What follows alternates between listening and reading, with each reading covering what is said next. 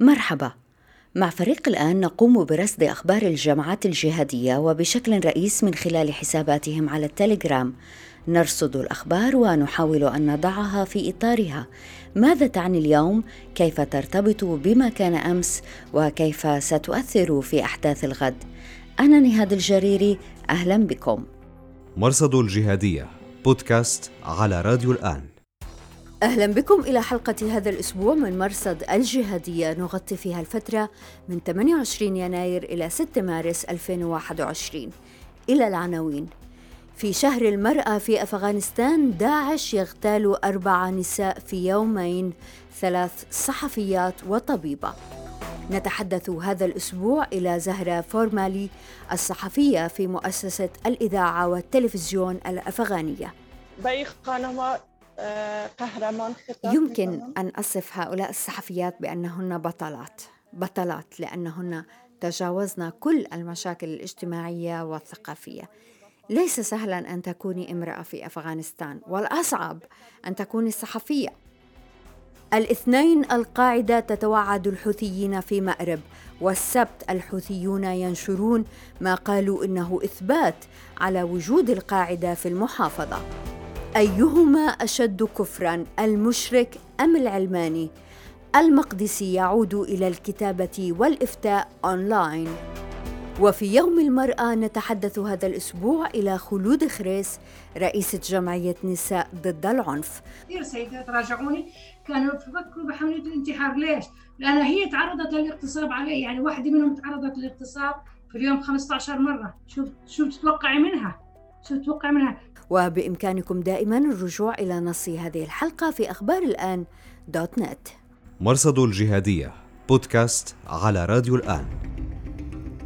يوم الأربعاء 3 مارس أعلن داعش مسؤوليته عن اغتيال 3 صحفيات يعملن في تلفزيون انعكاس، وهو مؤسسة خاصة في مدينة جلال آباد في محافظة ننغرهار شرق أفغانستان. 3 هن شهناز رؤوفي وسعدية سادات ومرسال وحيدي، يعملن في قسم الدبلجة في التلفزيون. هجمن أثناء عودتهن إلى منازلهن. بعد ذلك بيوم أعلن داعش اغتيال طبيبة عندما استهدفت الركشة التي كانت تركبها إلى العمل. في ديسمبر 2020 اغتال داعش مالالاي ميفاند، وهي صحفية أخرى تعمل مع تلفزيون انعكاس. والدتها التي كانت ناشطة في حقوق المرأة اغتالها مسلحون مجهولون قبل 5 سنوات. وفي يناير اغتال مسلحون قاضيتين في كابل. في المطلق قتل 15 صحفيا وصحفية خلال ال6 أشهر الماضية. ماذا يعني أن تكون امرأة في أفغانستان؟ أرحب بالآنسة زهرة فورمالي، العاملة في مؤسسة الإذاعة والتلفزيون الأفغانية. زهرة تشرف على إخراج أهم البرامج في المحطة. شكرا جزيلا لوجودك معنا زهرة. Most welcome.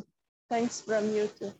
كامرأة شابة عاملة، كيف تلقيتِ خبر اغتيال الصحفيات 3؟ Thank you so much. تشكر بسيرجيو. نعم، زهرة فورمالي. اسمي زهرة فورمالي، أشتغل صحفية منذ 10 سنوات ومخرجة برامج مهمة وكبيرة في التلفزيون.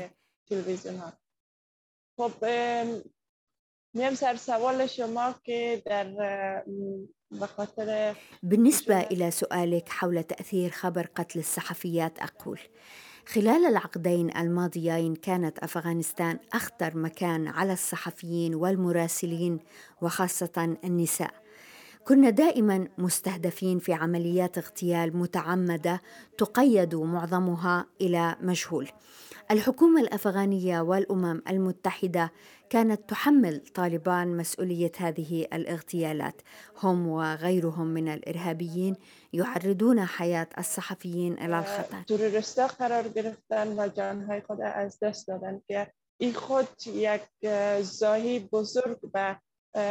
الصحفيات 3 اللواتي قتلن في جلال آباد كانت خسارة كبيرة للجسم الصحفي.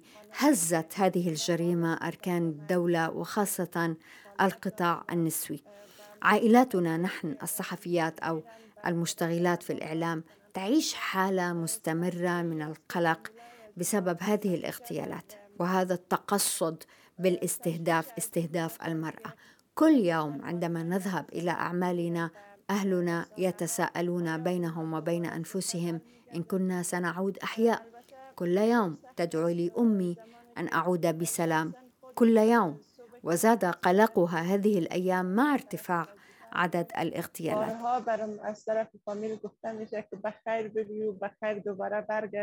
لا أحد في أمان هنا في أفغانستان، لا في القطاع الصحفي ولا في المجتمع المدني، كلنا معرضون للخطر.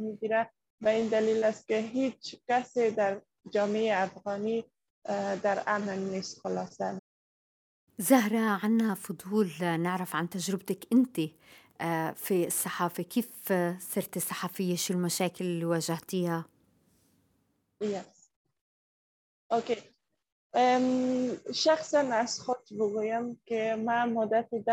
بالنسبة لي طوال 10 سنوات الماضية التي قضيتها في الإعلام تعرضت لمخاطر عديدة، لم أشعر يوما بالأمان.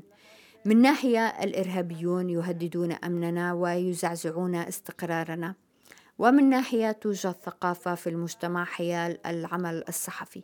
كثيرا ما وقعت في مشاكل وكثيرا ما تعرضت للتهديد حتى من أقربائي ومعارفي. كانوا يقولون إن المرأة العاملة في الإعلام لن تكون في أمان، ستكون دائما معرضة للتصفية الجسدية أو التحرش الجسدي. يعتقدون أن الفتاة إذا عملت في قطاع الإعلام تمردت على الثقافة الإسلامية وخرجت عنها، وخرجت حتى عن سيطرة العائلة والمجتمع. يعني كنترول جامعه اسلامی بیرون بشن. لكن الحمد لله استطعت أن أقنع أهلي وأقربائي بأنني في هذا المجال سأتمكن من توفير الحماية لنفسي، وسأتمكن أيضا من توفير دخل جيد لعائلتي. أريد أن أساعد المهمشين، أريد أن أنقل صوتهم إلى المسؤولين، أريد أن أكافح الفساد وأن أحسن حياة الناس، أريد أن أكافح الظلم وأن أوعي الناس بحقوقهم. لهذا حاولت أيضا تشجيع فتيات أخريات للعمل في هذا القطاع. عملهن إلى جانب الرجل لا ينتقص منهن ولا يعيبهن، كما يستطعن دائما توفير شبكة أمان مالي لعائلاتهن.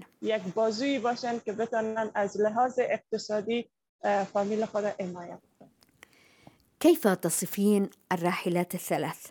ماذا نعرف عنهن؟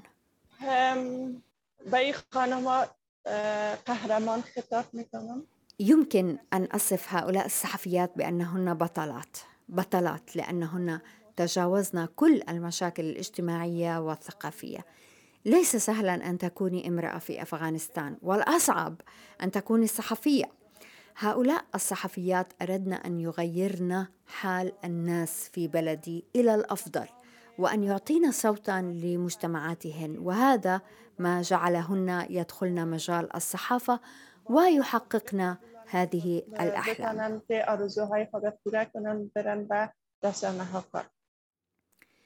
ماذا يعني هذا بالنسبة للنساء في بلدك؟ أقصد هذا الاغتيال ماذا يعني لبلدك؟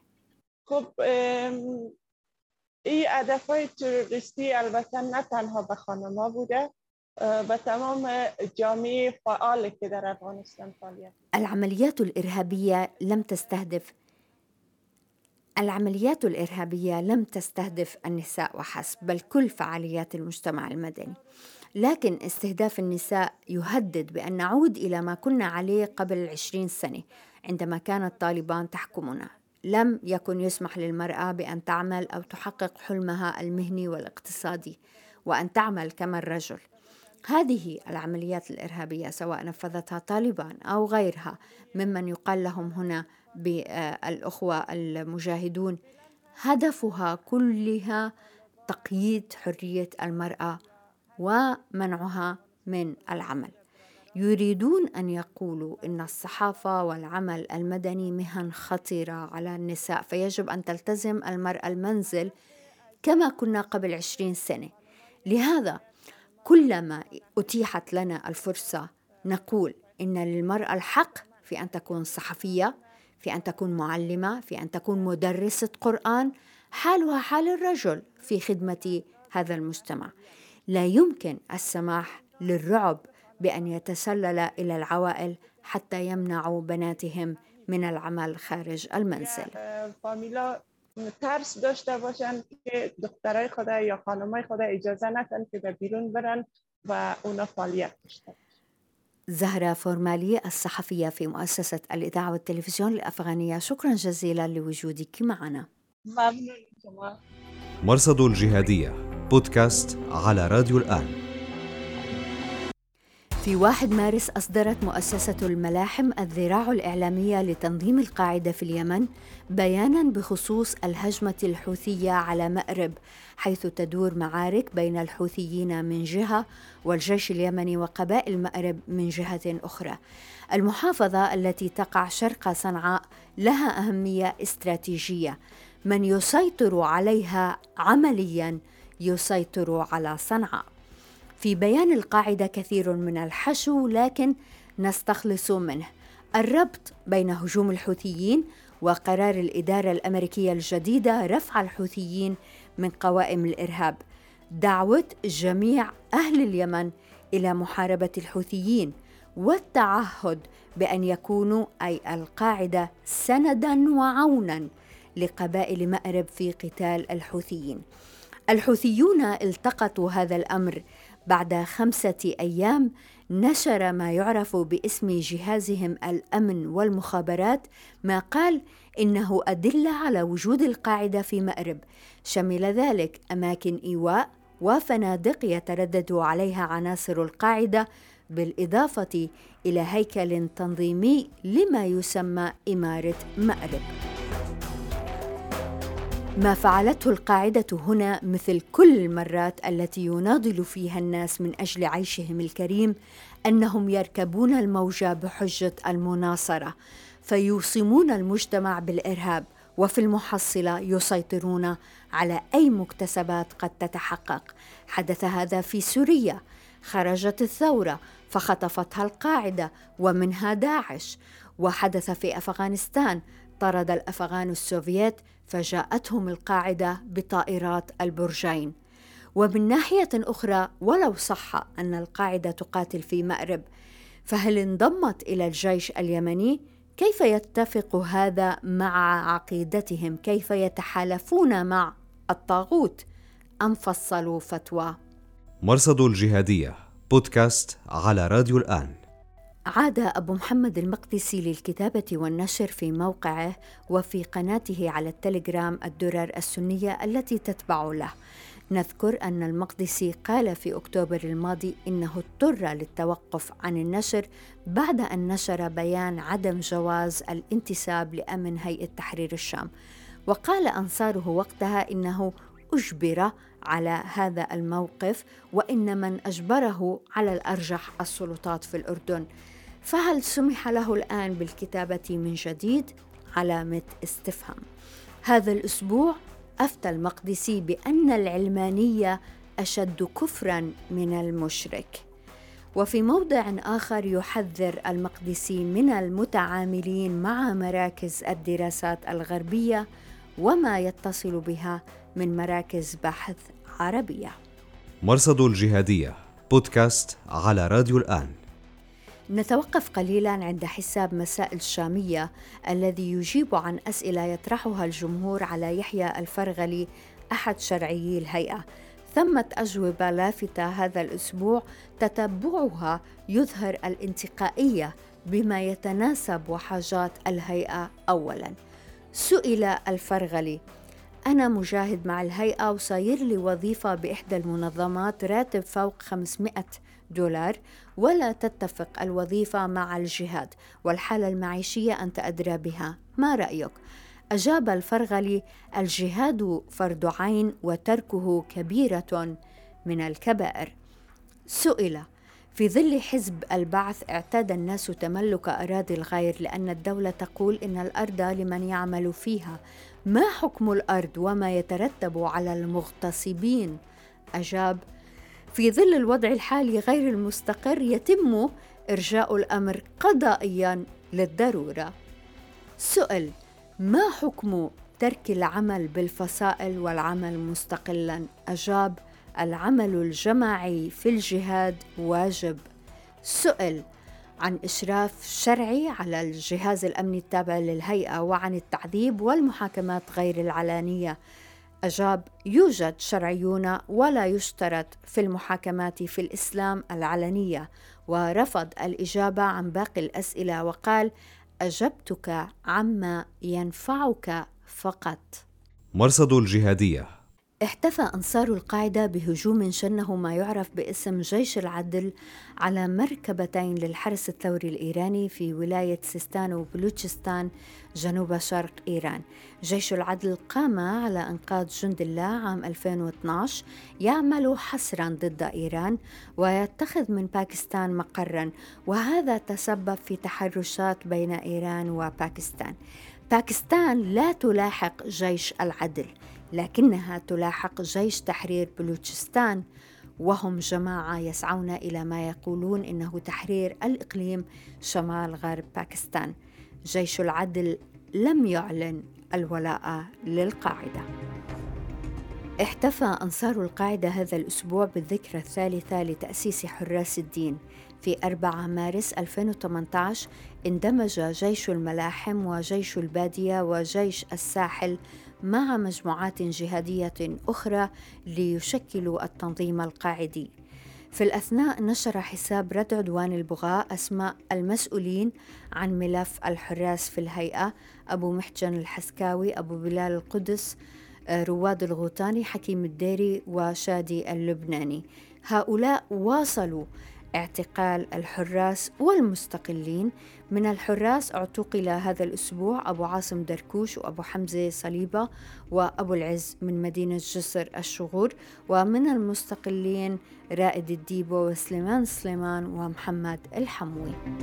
بعد أن أوقفت هيئة تحرير الشام عبد الغني العراقي مسؤول التصنيع فيها، ذكر حساب رد عدوان البغاء أن الهيئة صادرت أملاكه، فيما اعتقل حليف أو موظف آخر أبو عبد الله الصلوة مسؤول منطقة أطمة الذي كانت له صوتية شهيرة برر فيها تفريق تظاهرة نسائية بعنف في أطمة أغسطس الماضي. رد عدوان البغاء علق: فاعتبر يا أيها المرقع كبيرا كنت أم صغيرا. مرصد الجهادية. قال معارضو الهيئة إن أمنييها اعتدوا على مظاهرة نسائية في قرية السحارة شمال شرق إدلب. خرجنا النساء للمطالبة بإطلاق سراح أبنائهن.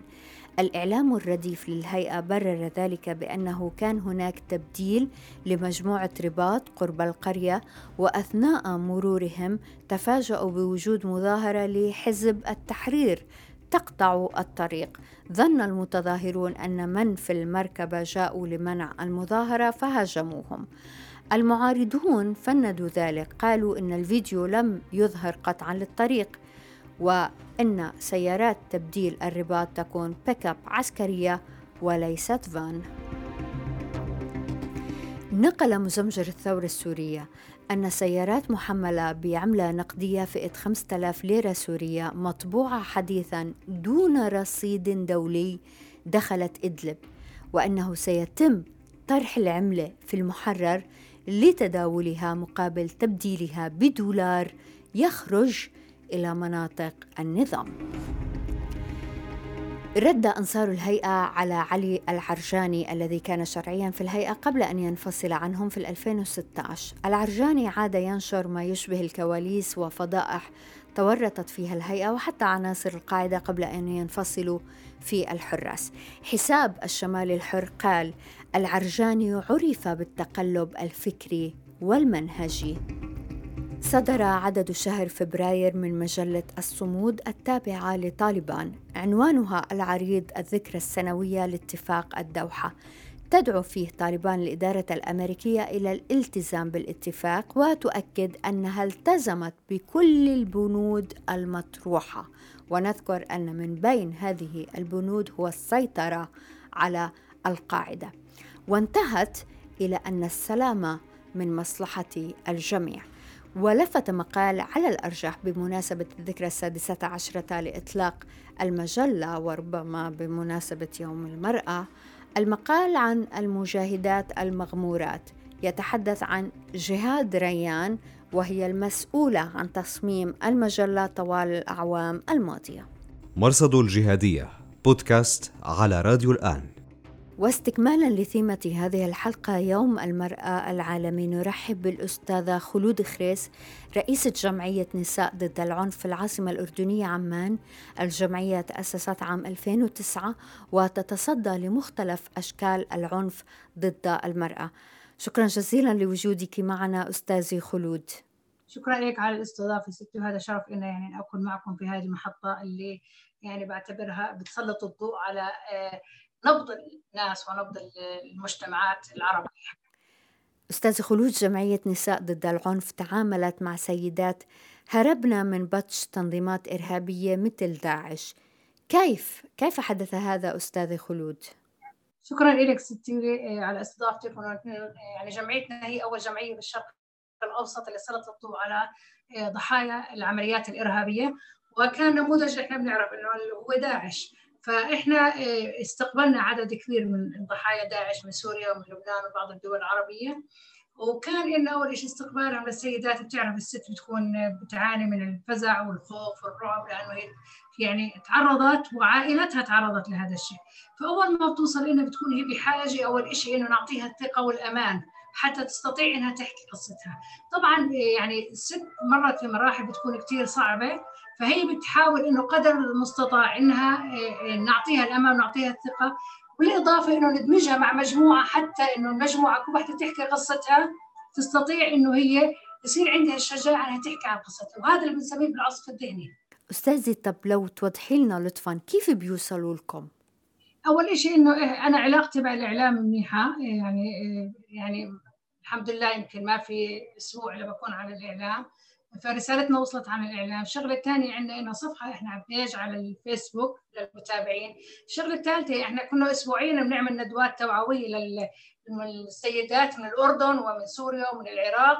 هذول السيدات نفسهم بنقلوا رسالتنا للآخرين، توصل هاي الرسالة، وعن طريقها والحمد لله إنه عندنا مصداقية وعندنا ثقة واسعة من قبل اللي يراجعونا.